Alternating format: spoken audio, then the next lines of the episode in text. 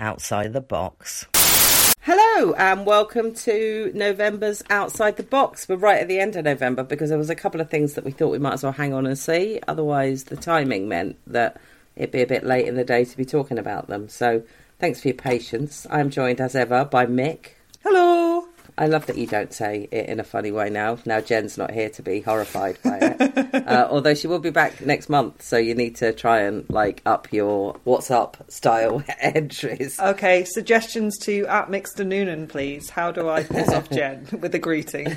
I was having a bit of a look about news. It's difficult to see what's going on, isn't it? Because I don't know what's going to be filming and what's not going to be filming. Laurence Rickard gave us the suggestion that Ghosts might be filming sooner than perhaps we thought it might be when we spoke to him last time, which is mm-hmm. good. I also saw, and it annoyed me, I also saw that, that thing that we watched that was dreadful has been renewed on Netflix for a third series. What's it called? The Umbrella Academy. Oh, And yet Glow's been cancelled. I'm annoyed. that I'm is annoyed. very annoying. Yeah. I assumed it was. graphic novels. Can we have some good news about what started filming again? I don't know what has started filming again. Has Succession started? again? Succession has started it? filming again. Oh my god, I'm so excited! But we have got loads of stuff to talk about, so I thought I'd split it into two halves. And we'll oh, go before with- before you tell us this, I have a question. A question that's been burning in me for us to record outside the po- uh, outside the box. Outside the box. outside the box. Everything's virus related these days. Yeah. Um, outside the box for me to ask you. Uh, can I ask you a question? yes, Okay, it's a TV slash film, I suppose, related question. okay, And my question is this.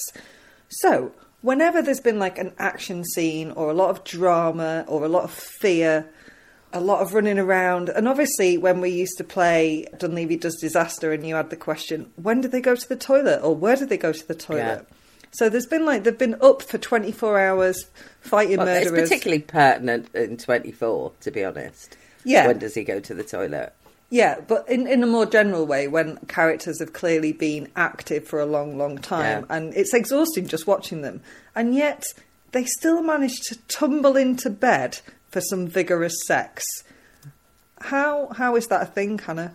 Am I doing it wrong? Is that What that's have you my been question? watching- what have you been watching that's made you? So we, I? I rewatched True Blood. I mean, and obviously it's all sex and fangs and rock and roll, but I was just like, seriously, I'm tired just watching what you've been through. How can you be thinking of fucking? You just want a bath and your bed. The bigger question with True Blood is how do vampires get erections, given that they've got no blood supply? And do they just spaff dust or blood? I'm guessing dust, probably. Yeah. Dust. Um, well, I didn't mean for this to get so arousing, but my question still stands. Am I just really bad at this? Because, you know, seriously, if I've had to get up and do a full day's work, I am like, it's sleepy time now. so, Yeah, I don't know. I'm always befuddled by the amount of people that wake up and just immediately start snogging someone, and I'm like, they haven't brushed their teeth. exactly. Because that was before I even get onto the fact that if you have been sweating with adrenaline and fear, you are going to honk. You're going to Yeah. smell like a farmyard. No one wants to go there, but apparently, apparently they do. And I just wondered if it was the end for me, if this is what this signifies, that it's really started to bug me. And I'm like, oh, come on. No one would do that. They just have a Yeah. wash and go to bed. Well, we could actually maybe stick with sex briefly then, sex Okay. scenes, and go on to the first thing that we're going to talk about, which is the Queen's Gambit, mm-hmm. which is on Netflix, based on a 1983 novel by Walter Tevis. Queen's Gambit is a move in chess, but clearly it's a pun because it's about the character Beth Harmon, who's played by three actresses, but predominantly by Anya Taylor Joy, who is a young orphan who is very good at chess and moves into the world of professional chess playing. There's always money in chess. Thank you, Robin. Set in the 1960s, and I think it's interesting because, yet again, this is another Netflix series that's actually quite chaste. Yeah, it is quite chase. I would like to point out that I think I'd have the energy after a game of chess. Just, just I don't know who might be interested in that, but just so it's out there. But yeah, it is it is quite chaste. But at the same time, she does prance around in her underwear quite a lot, which doesn't further the plot. Okay, so set in the 1960s in Kentucky predominantly because that's where she's from, but then later internationally goes to Mexico, goes to Russia. Don't actually know if it is those places or whether that's just CGI and it's all just Toronto like everything else actually is. Toronto or Bradford dressed up to be something else. It looks absolutely beautiful, I have to say. It's Yeah, it's stunning. because it's set in the 60s, it feels like it's Mad Men inspired, but also because it's quite beautiful people and interesting fashion choices, it feels quite Mad Men And those muted colours as well. and absolutely swimming in booze. Beth starts life being taught chess by a janitor in the children's home that she lives with, who's played by ever reliable Bill Camp. And that's kind of where that first, that first sort of thing that sets it up about how isolated she is, the no physical contact thing, because there is a lovely scene in it where they have their photograph taken and she puts her hand on his shoulder. And it's very sweet because obviously she's a little girl that's not used to particularly being touched or hugged or, you know. And it's it's kind of a weird relationship she has with him because he obviously feels some level of propriety to keep her at arm's length because he is an older man working with young girls. So he obviously doesn't want to become too involved with her because he'll be suspected of things, even back in the 60s. Um, Sorry, that- even back in the 60s. But it does feel like that sort of hands off attitude persists. And she goes on to have a number of relationships in which you basically you learn that they've had sex, but you never see it. You never see them touch. I don't think she kisses a single person throughout it. I think you see her first sexual experience, don't you? And it's awful. But after that, you just it's just assumed that she is sleeping with these people, and she's not. I just I just found it slightly odd. What did you make of it, Mick? I thought it was utterly beautiful to watch. Like you said, those 1960s settings, those muted colours, even though obviously the colours were really loud in real life, the fact that we're mm. looking at the past, they're, they're done, it's filmed really beautifully. I think she's cracking, and the little girls who play younger Beth are absolutely phenomenal. They're so good. And it's a really gripping story. Hmm. I actually, uh, who'd have thought? I've, it? I've well, I was going to say, I actually said to my mum, "Oh, there's this amazing series uh, on Netflix you and Brian should watch called The Queen's Gambit," and she's like, "Oh, what's it about?" And I said, "Oh, it's about chess, but it's really, really good. I think you'll Yeah. enjoy it." And she was like, "Oh, okay." And then two days later, I got a phone call going, "Oh my, this is so amazing! We're ripping through it. They loved it." And yeah, it's it's a really beautifully paced story. You know, it, it's lean but still lingers on various things, so it feels like there's a lot of detail in there.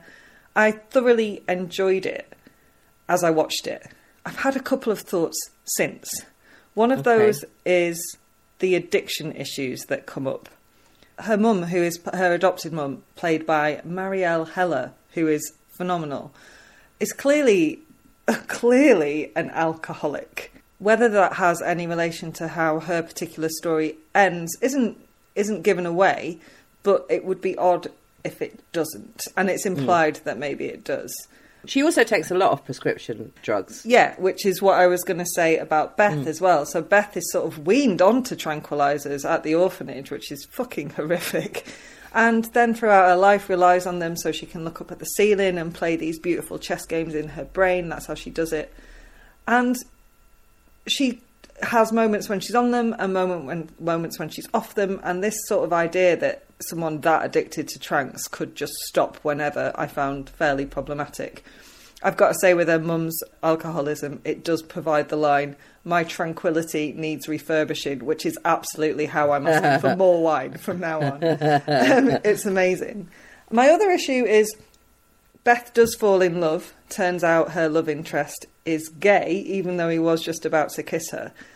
And she's hurt by that. He's sort of hurt by her reaction to that. And then they meet again further down the line. And it is just, it's tied up without any sort of chat, really. And I thought that was mm. quite lazy given how detailed a lot of the rest of the story is. But these are, I'm nitpicking. I did think it was lovely. What about you? I was a big fan. I mean, chess is one of those things a bit like boxing. By that, I mean when you see it used as an analogy for life, it's done well.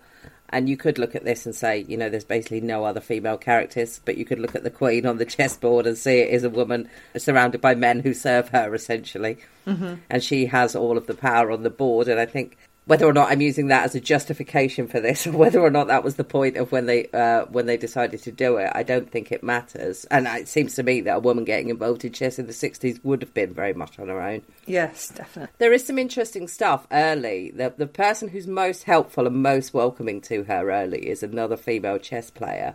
And they are basically made to play chess together at the start because I'll put the girls together because they'll both be crap. And there's an interesting scene where she starts her period, and that girl is it goes into the toilet with her and helps her. And then after, she doesn't remember her at all when she meets her many years later. And I think because she is that kind of oddly standoffish character, which comes from the way I would imagine it's a combination of the way she was raised, uh, like because her mum seems to have been slightly odd before she died anyway. The way that, like, being in a children's home, obviously, and also like drug use and alcohol use would give her that sort of demeanour. But I think because she is so standoffish, there's a couple of moments like that where you just feel like there should have been some kind of happy payoff somewhere. Do you know what Yeah. I mean? That she should have bumped into the woman that really helped her at the start and remember her, but she doesn't.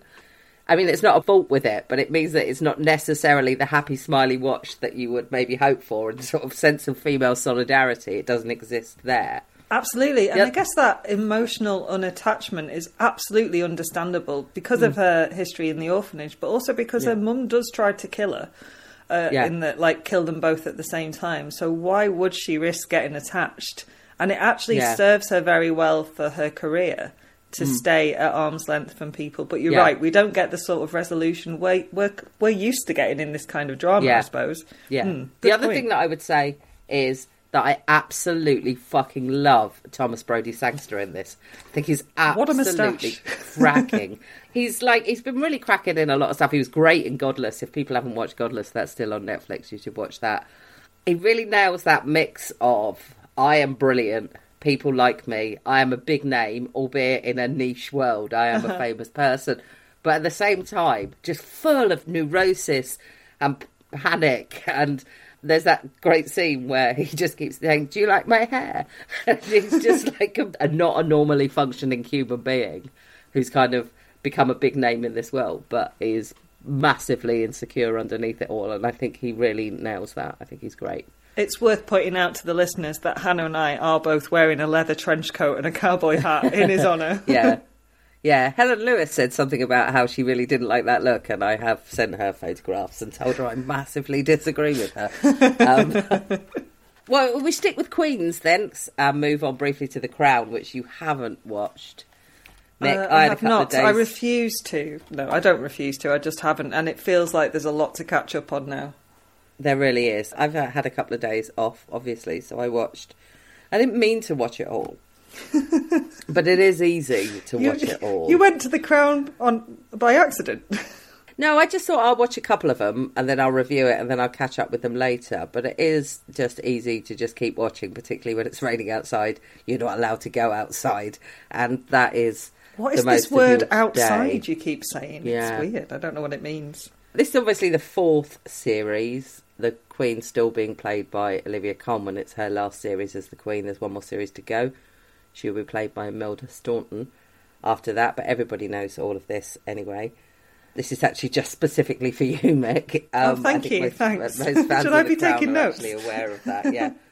As I predicted, it starts with the death of Mountbatten and the election of Margaret Thatcher, and it ends with Margaret Thatcher's departure. So it covers the period from 1979 to 1990. Yep. Margaret Um, Thatcher's got sexy. Yeah, I've got I've got thoughts about that. Olivia Colman, I think, has grown into the role a bit more. I don't know whether it was the movement from Claire Foy as the Queen to Olivia Colman that jarred a little bit with me last series. I don't know if it's because Olivia Colman is now playing a version of the Queen that's more familiar to me. Mm-hmm. Tobias Menzies, who's the Duke of Edinburgh, continues to be great. He doesn't really get a lot to do this series. The trouble being, while Tobias Menzies is really great, I've no interest in the Duke of Edinburgh. So you're like, it'd be nice for him to have more to do, but then I just go, oh, that episode was shit. He had, uh, I didn't really want to watch it. Josh O'Connor continues to be great as Prince Charles. All of that said, oh, I didn't really like this series very much for a couple of reasons, some of which are my fault because we're now in a period, like I say, 1979 to 1990, absolutely fascinating period in history, the 1980s. But this Oh, is about yeah. the Queen. And the Queen's involvement in the 1980s is tangential, obviously. If you think about really big issues in the 1980s, obviously Ireland was one of them, but you only see it through the lens of of Mountbatten's killing. The miners' strike, you don't see it at all. Um, Oh, the nuclear arms race going on between like, America and. In fact, you don't see an American. There is no Reagan. I was expecting there to be a Reagan somewhere at some point in this. He he doesn't materialise. You see AIDS entirely through one visit Princess Diana makes to a hospital. So that's my fault because that's not what this series is about. That's just like I'm like I want more actual 80s in it. I want the feeling of the 80s more in it. The feeling of the 80s in as much as Thatcher's government and the implications it had on the UK is largely seen through the episode in which I can't remember his name now, Michael something, broke into the Queen's bedroom. Do you remember that? The guy went and sat on the Queen's bed.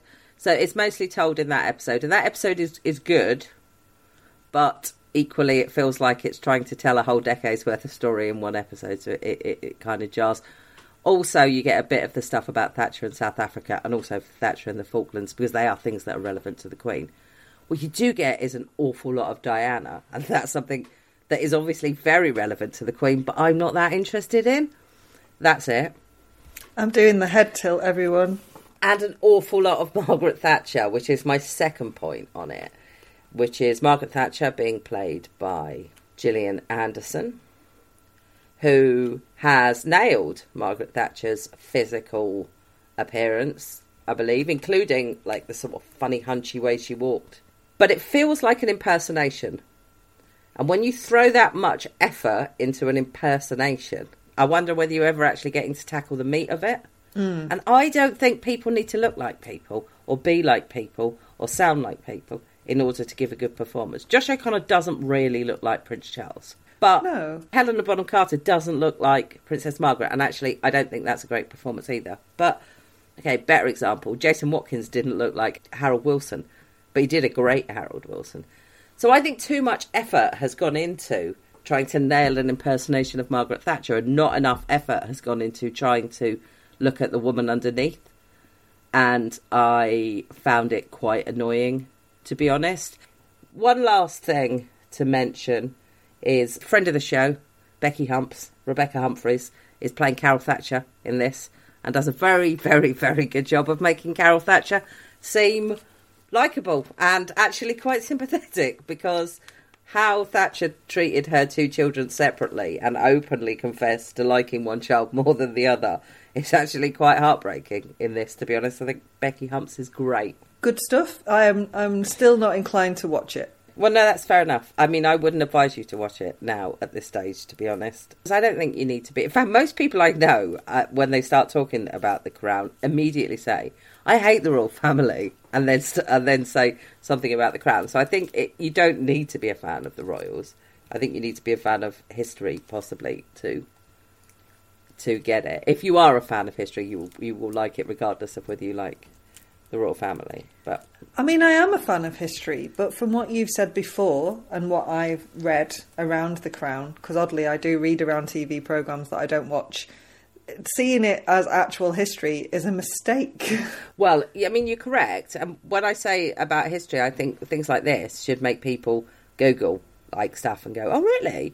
The internet is currently littered with is and then insert thing that happens in the crown. True. Did thing that happened in the crown actually happen? Grazia, Bustle, Radio Times, everyone that's floating around on the internet hoping for clicks is there writing those pieces. So if somebody Googles it, But a lot of people don't Google it, and Twitter has been full of some really horrific hot takes. I know if I go back in their timeline, they'll say two or three tweets back that they're watching The Crown before they say, Margaret Thatcher was a bit of a working class hero, wasn't she? Or my favourite one, I know terrorism's bad, but the IRA did have a point, didn't they? And uh, although I, there is an argument that the Irish Catholics had a point, do you know what I mean? That's not what people are saying on Twitter, and it, that does drive me mad because I think in lots of ways it spreads bad history because people aren't checking what really happened. It's like people don't believe in facts anymore, Hannah. Yeah, I mean, who would want to live in a world like that, Mickey? I don't Um, know. I don't know. One last thing for this half, I thought I'd just briefly mention The Undoing. Currently on Sky, it's a six part series. There's been five. I've watched four. The question, really, of bearing in mind everything that I'm going to say now, is why am I watching it? And I've come to the conclusion it's a, it's a combination of lockdown and morbid curiosity, to be Okay. honest. It's by David E. Kelley, who was big in the 90s, did a lot of stuff like LA Law and Ally McBeal, stuff that was thought it was hard nosed but was actually quite sentimentalized. Fucking loved LA Law, mate. But I was a child, so there you go. Yeah. And also responsible more recently for Big Little Lies, uh, in Which which, is excellent. Which he works with Nicole Kidman, who is also in this. And it's based on a 2014 novel called You Should Have Known. And it tells the story of a woman who's played by Nicole Kidman, lives in New York with her husband. And her son goes to a very fancy schmancy school. The mother of one of his schoolmates is murdered. And then Nicole Kidman starts to discover a lot of stuff about her husband, played by Hugh Grant. Yeah, I don't like it. I don't like it for a huge number of reasons. I don't like stuff about incredibly rich people. To be honest, I find them quite hard to be sympathetic towards. And there's a scene in which Nicole Kidman's playing chess, funnily enough, with her dad, Donald Sutherland. And this, she's sitting in his mansion in New York Ops. Ops. and he's he's she's basically like said how much money she'll need off him to like carry on to pay her son's fees at, at his private school. And then she says to him, "Do you know, Dad? All I ever wanted was to be happy." And I thought, "Oh, fuck off! It's well easy to say that." When you're sitting in like a, billion pound house on the edge of Central Park. I mean, Jesus Christ. What world do these people live in? But anyway, I was really umming and ahhing about whether to say this because it does seem deeply unfeminist, but I've seen a lot of people say it on Twitter, and I don't feel they were saying it maliciously. I feel like they were saying it from the same point of view that I'm saying it. And that is the biggest problem with this is Nicole Kidman has now had so much work on her face it is no longer an asset to her acting. yeah. The only thing on her face that moves is her eyes, and therefore any reaction shot focuses in on her eyes. Her eyes are basically most of the time in the shot. Make your eyes look surprised, Nicole. Make your eyes look sad, Nicole, because the rest of her face doesn't move. And that possibly could be accurate for what someone who is a, like a millionaire psychotherapist who lives Yeah. in New York, his face might look like. That might well be accurate, but it's not enjoyable to watch. It's just weird. It just it just makes the whole thing weird. So not a recommend then. That's not a recommend, although I will watch it to the end because, like I say, morbid curiosity and lockdown. Isn't it mad as well on that note about Kidman's face? And she is a beautiful woman. And in repose still looks like a beautiful woman if a tiny bit wind blow no what's it called? Um, Airbrushed. Wind wind tunnel. a tiny bit wind tunnel. And yet Hugh Grant, who is a similar age, looks a little bit like a scrotum. A handsome Yeah. scrotum. But has been allowed to look like that. Yeah. Yeah. It's almost like there are double standards at play, Hannah. well, That's all I'm absolutely. saying. That's why it feels like it's unfeminist, unfeminist of me to say it because it's actually sad if that's what the Yeah. case is. It's backfired on her quite considerably. Except it hasn't, because she does keep getting cast in fairly major roles. Yeah, well, okay, then it's backfired on the viewer because it's not Yeah. enjoyable to watch. Mm-hmm. Yeah. I think that's more accurate. Okay, let's take a break and we'll come back. We'll talk about Small Axe, we'll talk about the good Lord Bird, and we'll talk about octopuses. Yay, octopuses!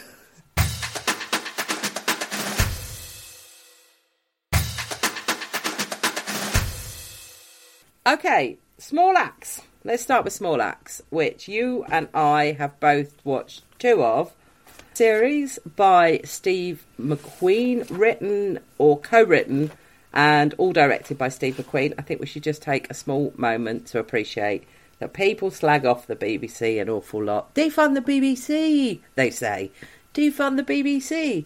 And the BBC has given us a full length film and another four hour long short films by an Oscar winning film director. And I just think we should just consider not defunding the BBC if this is the quality of stuff it is going to be. Don't listen to her, listener. She's just another lefty in the BBC's pocket. Sorry, carry on. Well, quite. So, we haven't seen all of them. I've seen two of them. You've seen two of them. I do have I have. access to other ones, but I can't see the point of trying to review six films at the same time. So I think we should probably five. I just can't see the point of uh, trying to review five films at the same time. But just to say, there are other ones. Two have been on the telly at the moment as we speak. The next one are stars John Boyega, so I'd imagine that'll get a lot of fuss around it. Mm. And then there are two more to come. The last one of which is about the education system, and seems to be, from what I've read, predominantly female led. So that will be interesting. I think maybe we could talk about it in the next Outside the Box uh, when that's been on the TV. So I think we should probably start with Mangrove, which is the story, true story of the Mangrove Nine. It opened the London Film Festival as a film, uh, but like I say, there it is, just sitting for free on the iPlayer for anybody to watch it now. If people do or don't know the story of the Mangrove Nine, and I'm going to suspect that maybe they don't, or perhaps our non London and perhaps our white listeners might not know so much. The most famous member of the Mangrove Nine, and probably the person that people are most likely to see as a familiar face, is Darcus Howe, who died a few years ago. Uh, used to do a lot of stuff on Channel 4 and write a lot in The Guardian. Set in Notting Hill around a restaurant called The Mangrove, which became like a community centre in Notting Hill and was subjected to probably 20 year long system of harassment by the local police force and brutality by the local police force led to a protest in which a number of people were arrested and put on trial. And it tells that story. I say it went on for 20 years. It went on for 18 years after the end of Mangrove. So it's not one of those bits where you're like, hey, this happened, and then everything was okay afterwards, because Yeah. obviously that's not the way the world works. Frank Critchlow, who was the proprietor of the Mangrove, was on trial three times in his life, wasn't he? Yeah. Uh, before closing it down in 1992. What I'm going to say is, I think this is quite a good film about activism, and it is an extraordinarily good courtroom drama. I think the first half an hour or so is good. I think the minute they hit the court, this is brilliant, and it has real flashes of old school Steve McQueen in it, and by that I don't mean the actor Steve McQueen. I mean the same Steve McQueen, but how he used to direct. Um, of some old school Steve McQueen in there. Not as much as the second film in this series, which we might get onto if we've got enough time, which was called Lovers Rock. That is way more flashes of it. But I think there are, like I say, a couple of brilliant Steve McQueen moments. Some of them defended themselves in this, including Darcus Howe. They were treated very much by the court officials as the people in the dock and not allowed to talk to co counsels. And there is an instance where they are locked in a cell and he stays on Frank Critchlow in his long, thin cell for ages. Steve McQueen focuses on that and he's losing his shit in there as well you would. That I think that's a really good scene. Darcus Howe put on the most phenomenal performance in court. So how intimidating that would be to take an actor to take on that role of him putting on a phenomenal performance. But Malachi Kirby, who's probably most famous for being in Black Mirror, I think he is absolutely fucking cracking. The speech that he gives at the end, and Steve McQueen lets him do it in full. Other directors might have cut to the end of that speech or whatever, and he does it in full. That's quite a long scene. And then when the verdicts come out, he holds Critchlow in shot, and you get nobody else. You just get Critchlow. Shaun and Parkes is incredible, isn't it? and he? I think Shaun Parkes is terrific. So all of those things, great.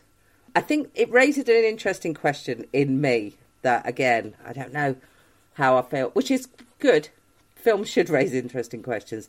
In that the female characters largely focuses on Althea Jones and Barbara Beese, who was Darcus Howe's partner at the time, are incredibly angry. That is their entire driving emotion is anger. And although that anger was righteous, it's interesting how I felt watching women be angry and how different it feels watching women be angry on screen to how it feels watching men to be angry on screen. And maybe that's maybe that was the point he was trying to make. If it wasn't, I thought still thought it was an interesting point it raised. Should mention Althea Jones is played by Letitia Wright. What did you make of it, Mick? Yeah, I thought Letitia Wright was absolutely standout. She was incredible in it. And I do think it's interesting what you've just said about female rage. We're still in 2020 in a place where it's supposedly allowed but not really accepted. And like we come from a generation, you and I, Hannah, where little girls were certainly told not to be angry or not to show Yeah. their anger, even if we were surrounded by it from fellas. The whole first half an hour is incredibly angry, and I think something that Steve McQueen does utterly wonderfully is he sets an atmosphere. Yeah. And that atmosphere is claustrophobic with rage. And it's it's quite a hard watch, I think, that first very shouty half an hour, but it's it's the relentlessness of these people being under attack mm. for just living their lives. This community who is just getting on with stuff, just opening a restaurant so they can eat food that they want to eat with their friends, constantly having these racist attacks from a racist police. And it is it's very claustrophobic but i agree with you that the courtroom bit was totally my favorite just like hearing them be able to to to speechify to have that time to say mm. what they needed to say was incredible. And you, you could read around it and you could read that speech but i think hearing it and Yeah. feeling like you've been through a little bit of what they've been through before it happens was really really well done i thought it was excellent and also i've got to say the actor so alex jennings plays a, a racist judge who kind of maybe has his mind changed a little bit which is Yeah. interesting Oh, Alex Jennings is always and he's fantastic. Yeah, I was going to say he's as ever absolutely smashing. The guy, I think it's Sam Spruill, Sam Spruell, who plays PC Pulley, who is an incredibly racist police officer, is phenomenal. And it's a really hard thing to say when he is such a horrific character. It's it's weird to say that he's phenomenal, but it, he is believably horrific in it. Yeah, yeah. One more thing to say, and I suppose if we just briefly went on to the second Small Axe, we could segue into this, is what I enjoy about the fact that this exists is we've had a lot of conversations this year about race, obviously, because it's been the year for conversations about race. And one of the things that I find quite annoying is that we, as a British people, and by this I probably mean like social justice activism, Twitter, is really keen to import American cultural stories and use them as examples of racism. And what Steve McQueen is reminding people here is we got plenty of our own stories. There are people here who did things. This is a real life story. There are communities here that had battles. And like I say, it's depressing because it went on for another 18 years afterwards and it arguably still goes on in some areas of some police forces today. Definitely. But there are British stories that deserve an airing and he is giving them an airing. So, um, yeah, well done, Stephen McQueen. I think it's worth, on that note, pointing out the the way that the police join together, even though they know that Pulley's in the wrong, and they all Yeah. they join forces, It's terrifying. It's terrifying, and you know their pros- the prosecutor, the QC, Sam West, isn't it? Sam Yeah. West. It's very much like his thing to the jury is, well, a policeman said it, and even though they've kind of proven that he was lying, you've got to believe the police. That's your choice. You've got to believe the police. Yeah. Um, it's interesting. Yeah, it's Yeah. very well. It's very good.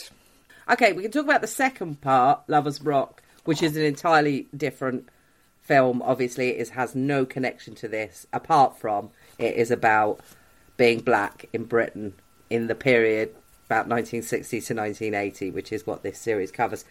This is set 1980. uh, does it? I was going to say, given that the song that they all sing in it uh, for about five minutes is actually 1979, I was I would have said 79 or 80. Lovers Rock is a whole different kettle of fish. It's about the well-known soul parties that went on in London or in black communities. I'm sure this one's set in London, but I'm sure it happened in Birmingham, uh, in Manchester, all over which were basically massive house parties in the 1970s and the 1980s. And as such, it is entirely plotless. And I feel that that, in a lot of ways, kind of captures the. Because obviously, I didn't go to a soul party in the 1980s, but I did grow up in the second great wave of house parties that that started in the 1990s. In HMOs, you would put all of your furniture into one room and lock it, and then just open your door and have a party. Largely, it was dance music in those days, in the early 90s, and everyone would take a lot of drugs and pick people up, and they were an enormous amount of fun. But you would go to one, and you would have no idea where it would end. And the way this rambles and sort of just moves through a party, I think captures that. Even if it doesn't actually particularly tell a story, it just tells a story of parties. Oddly, in a lot of ways, it reminds me of Dazed and Confused. Uh, if you've ever, have you ever seen Dazed and Confused? yes, of course. Yes. So that whole sort of it's just people just looking to have a good time. And who knows, there might be a fight, you might you might pick someone up, you might take some drugs, you might do whatever. Who knows where the evening's going to go. But it's really really massively textured. It's beautiful to look at. It's really heavy on music. It's a lot of dancing, so it feels like quite fluid the way the sort of camera moves between people dancing, and it, it feels very musical, but not just because it's got music in it. If that makes sense. I liked got it. I don't it's know if I'd ever. I don't know if I'd ever watch it again, but I I enjoyed it because I felt like it was just like it was like turning up at a party and observing people for an hour and then leaving. Yeah, it feels like a a lost moment in time, I guess. A really lovely insight into something that we'd never get to experience firsthand, or hmm. indeed right now in any guise. I got massive Yeah. FOMO. I was like, I really miss people, but was also worried about like, oh god, they're all really close together. Should they be wearing masks? Yeah. Had to remind myself it's set in the 1980s. Yeah, it's lovely. It's really lovely. I don't know whether I I mean it's probably me being a bit dim, but I don't know what what it's supposed to be saying to me. Yeah, I, d- I don't really know, but I I don't know if it is enjoyed supposed to be saying anything to you though, apart from that there's something just bacchanalian in humans that that we do this stuff like this. Is uh, maybe that's what it's trying to say to us. I mean, what was Dazed and Confused trying to say to us? Young people like getting fucked up. Yeah, I guess. I guess maybe it's as simple as that. Um, but it's really beautifully done. And like I mentioned about Mangrove, Steve McQueen sets an atmosphere like absolutely brimming with detail and he does it really quickly and he's generous with the time he gives to stuff so that that 5 minute song that you mentioned that just breaks down into the whole party singing a cappella and you're like is there going to be something? Is there going to be tension? Oh no they're just singing and it is just this shot of people having a good time. And the tensions that do happen later on in the party are just the sort of tensions you get in a party. Apart from i mean hopefully there's not i mean okay how how do i phrase this? Clearly a lot of attempted rape does go on at parties and there mm. is an attempted rape. But yeah the, i think the the soul of this one is just people enjoying people and Well- it's lovely to watch The interesting thing is, Steve McQueen was originally an artist, wasn't he? And in a lot of ways, this feels like an art installation. Hmm. yeah yeah i can see where you're going with that In that, i i if it was in a museum, they'd put you in a dark room, and it would be like, to, or a gallery, not a museum. Although it's a historical kind of piece, isn't it, as well? So maybe a museum that you just be in a dark room and you just watch it, and the idea would be that you were you were in there, you were taken by it. It feels, um, in a lot of ways, like an art installation rather than a story. Yeah, maybe. Do you think there's a version we could get for your Ethan's virtual reality kit? Yeah, maybe. we could get involved and we could go to a party because that sounds Yeah. lovely. yeah, do you think I could get stoned sort of by that? Would that work? Yeah, I mean there was quite a lot of weed. There was quite a lot of weed knocking around in there, so I would have Yeah. thought so. Yeah. okay, you've got something to tell me about, haven't you? And then I've got something to tell you about. Awesome. Quid so pro I'm- quo. Oh, it's nice. It's uh, it's equality in action. I'm going to tell you about my octopus friend, which sadly isn't like a new pet that I've got, but it's a Netflix documentary that came out in September, and which I watched quite by happy accident after the last episode of The Queen's Gambit, where it did that rolling on thing, which usually really ignores me because I, I like to kind of digest what I've just been watching. But it was about an octopus, so I stuck with it.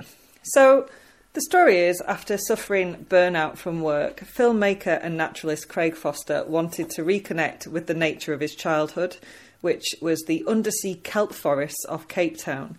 And so he starts free diving daily. He just trots off to the beach, goes down in there, and floats around. I mean, I'm sure there's a lot more energy involved than I've just made out, but he just goes down in there and he floats around. It's like a And Steve he- McQueen uh, art installation. It's five minutes. He starts singing a cappella, but the water gets in his lungs. It's, it's terrifying. No, what does happen is he meets an octopus and their dance begins. She's really shy at first, slowly, slowly becoming used to this strange being in her environment. And Foster full on falls in love with the octopus. And you can tell his narration when he's talking to camera changes it for she and her as he entwines his life with that of the octopus. And at the risk of over anthropomorphizing, the octopus does seem genuinely fascinated by him too. And she reaches out her tentacles to explore his hand and his arm. And at one point, she's busy doing something. And when he enters the water, she just drops what she's doing, literally drops what she's doing, dashes over to him and just sits on his chest and curls up there while he strokes her. And it's utterly, utterly gorgeous. It is extreme emotion overload. They lay it on super, super thick. And Foster is allowed sometimes to let his story get in the way of the one that's much more interesting, which is clearly that of the octopus. But I am gonna I'm gonna take some man centering and emotional manipulation for the utterly glorious footage that Foster has captured of this charming I think they're called cephalopods cephalopod. That's the octopus family. She's just going about her business and slash making an incredible couple of escapes from a hungry shark that are just astonishing. At one point, the shark is about to get her, and so Foster's under the water filming. He's like watching one of the loves of his life looks likely to just be about to be eaten. And he goes, I have to go up and breathe. And so he has to leave and go up. And when he comes back down, and because he's obviously had to take all his equipment with him, he comes back down and she is now just sat on the shark's head. And, but we don't know how she got there, but they are very, very smart. And I guess I guess that's it. Does it fail as a documentary? I guess yes, it probably does because it allows emotion to get in the way of following its subject and telling the true story. But it is fascinating, and I guess octopuses are about as close as we'll ever get to interacting with intelligent alien life form, and seeing that at close quarters is it's exciting as well as beautiful. Uh, by we there, I very much mean marine biologists rather than me. I'm, I'm not going to be interacting with an octopus. Although after watching, sorry, it's called My Octopus Teacher. I got the name wrong because I want it to be my octopus friend. So Uh, I have been overly emotive about it because it's it's so lovely and it's an hour long and it's just utterly gorgeous. Big recommend. Great. So, last thing I watched is The Good Lord Bird, which is currently on Sky. Six part series. Looks like HBO. Feels like HBO. Smells like HBO. Actually, Stop sniffing your telly. actually Showtime.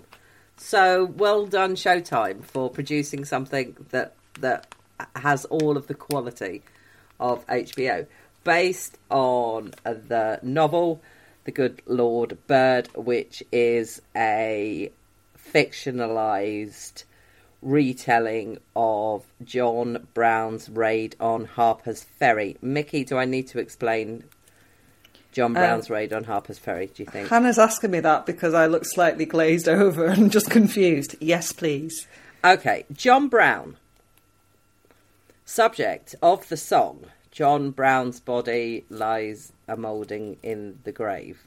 Do you know It's that? very tuneful, Hannah. I don't know. Yeah. I think you might have needed more oomph. Oh, John Brown's body lies a molding in the grave, while weep the sons of bondage whom he ventured out to save. And though he lost his life in his struggle to free the slaves, his truth is marching on. Okay, John Brown was an early abolitionist in America before the Civil War. Along with his sons and a gang of, you know, papal supporters, well wishers, whatever you want to call it, was very active in pushing the abolitionist cause, but was, without doubt, an exceptionally complicated human being. Basically, he was exceptionally religious, really, really religious. One of these people that kind of failed in life and then found his thing, found his cause, and his cause was abolitionism. And that makes him sound like opportunist because I actually think this was genuinely held belief. I think he genuinely believed that God did not intend men to be held in bondage. That was not mm-hmm. that we were all born equal, and that was just something he couldn't abide. But he firmly believed that the only way that slavery was going to stop was that an exceptionally bloody war would have to happen in America to make it stop. And like talk about prove a man right Yeah. he was absolutely right and absolutely prepared to give his life, if necessary, to that cause and the life of his children, if that's what it required. Killed a lot of people, was involved in a lot of killing himself. He and his sons planned a raid on an armory at a place called Harper's Ferry in West Virginia. I've actually been there. Um, it was in Virginia when it happened. It's now in West Virginia. They encouraged all the local slaves to rise up, and then they would give them the guns, and that would be the start of the Civil War. Now, if you don't know what happened in the story, and maybe you do watch it, I'm not going to tell you what happened. Spoiler alert! I mean, he's obviously dead now, but um, you could watch it, although it is history. So obviously, don't Google it because it will tell you what happened. But generally believed to be the opening sort of salvo in the American Civil War, the event, the raid on Harper's Ferry, which was going very well until it wasn't. You can't tell a story about black history with a white protagonist without encountering some accusations of the white saviour narrative. I have seen very few, to be honest. I have seen a few, and I don't have a huge amount of time for them, I'm going to say, because number one, everything that I've just said, John Brown was a very complicated person. He got a lot of black people killed as well as a lot of white people killed. And he's not portrayed as a hero. He's not portrayed as that. He's just portrayed as this is who he was. And number two, what he did, he did. And if he was white, that was what he was. And he did what he did. And just to, by some example, Harriet Tubman, who was a contemporary of his, described him as the greatest white man who ever lived. Malcolm X, who obviously came about a hundred years later, said that no white man would ever be welcome to join an organisation that he started, but if John Brown was still alive, he might consider letting him in. So, I mean, that is Yeah. a five star review on TripAdvisor there. isn't it? So, but he isn't actually the main character in this. The the way the good bird works, the good Lord Bird works is it's about a young slave in Kansas who is liberated. Let's put that in quotes. Liberated by John Brown and kind of has to join John Brown's band because he's about eleven, I would say, and doesn't really have anywhere else to go and so kind of has to stay. So the question is, like, has he almost become like a slave of theirs, if you know what I mean? Because he Yeah. hasn't really got anywhere else to go. If he flees and he gets captured by himself, which he will, he'll just end up being sent back to the place that he was liberated from in the first place. But the key to this is this is quite an irreverent retelling of history. And the, the key to this story is that John Brown initially mistakes him for a little girl. And because he's been raised not to trust white people and not to know how white people are going to react to anything, he doesn't tell John Brown that he's a little boy. So the whole way through it, everybody thinks he's a little girl, except they don't. Most people work it out that he's a little boy, but John Brown is convinced he's a little girl. And there's a series of scenes in which he keeps asking him if he started his period yet. And the little boy doesn't know what he's talking about, obviously. And and so he just goes, uh, have you had your womanly time yet? and uh, the little boy's like, uh, no. And he goes, oh, should have happened by now. And things like that are hilariously funny. There are a number of scenes in this that are just hilarious. Um, so yes, it's he lives with John Brown in the build up, and it's told through his eyes. He is played Henry or Onion, as he gets called, or Henrietta. Sometimes is played by Joshua Caleb Johnson. I think that's the first time he's ever been in anything. He is great. Frederick Douglass is played by Daveed Diggs, which is just fucking joyful. After getting to do his version of Jefferson and getting to do his version of the Marquis de Lafayette, to see him take on another American hero is joyful to watch. Yeah, I liked it. It's it's it's interesting. It's historically interesting, but like I say, it's kind of a an off kilter, a skewed view of American history. It's bloody as fuck because it was in those days. Do you know what I mean? It's harsh, mm-hmm. not necessarily an easy watch, but then it has moments that you just roar laughing. Last thing to mention, and I left it right to the end because I don't like him. I actually genuinely don't like him. John Brown is played by Ethan Hawke, who is also like a producer and I think did a lot of the legwork of getting the book rights and, and all of that stuff. And I am not a fan of, but he's fucking great in this. Feel like this might be the role that Ethan Hawke should be remembered for rather than all of the other poncy stuff he's made over the years. Forget all your Ponzi stuff. This is the yeah. role for you, Hawke. Um, mm. Where can, where can we watch that? Sky. The whole thing's up on Sky. It's also on Now TV. If you get Now TV, uh, I think they are showing it weekly. But yeah, it's it's it's it's cracking. I really enjoyed it. It's probably one of my favourite things I've seen of the whole thing on this. I mean, obviously, I'm slightly biased because I find like American Civil War stuff to be super fascinating. Um, uh, and maybe other people might not. But maybe you'll learn something, and maybe you'll go off and Google John Brown, and actually, rather than have your opinion without actually doing that. You know? Who the knows, Hannah? Great, it's the dream. They, they were great. No, no, yeah. that's. Uh, I, I might have to Google that. Imagine if you had to Google that. Yes, so there's plenty of stuff for people to watch. We've been talking for ages. This can take me fucking ages to edit. Just Stop our job, Hannah.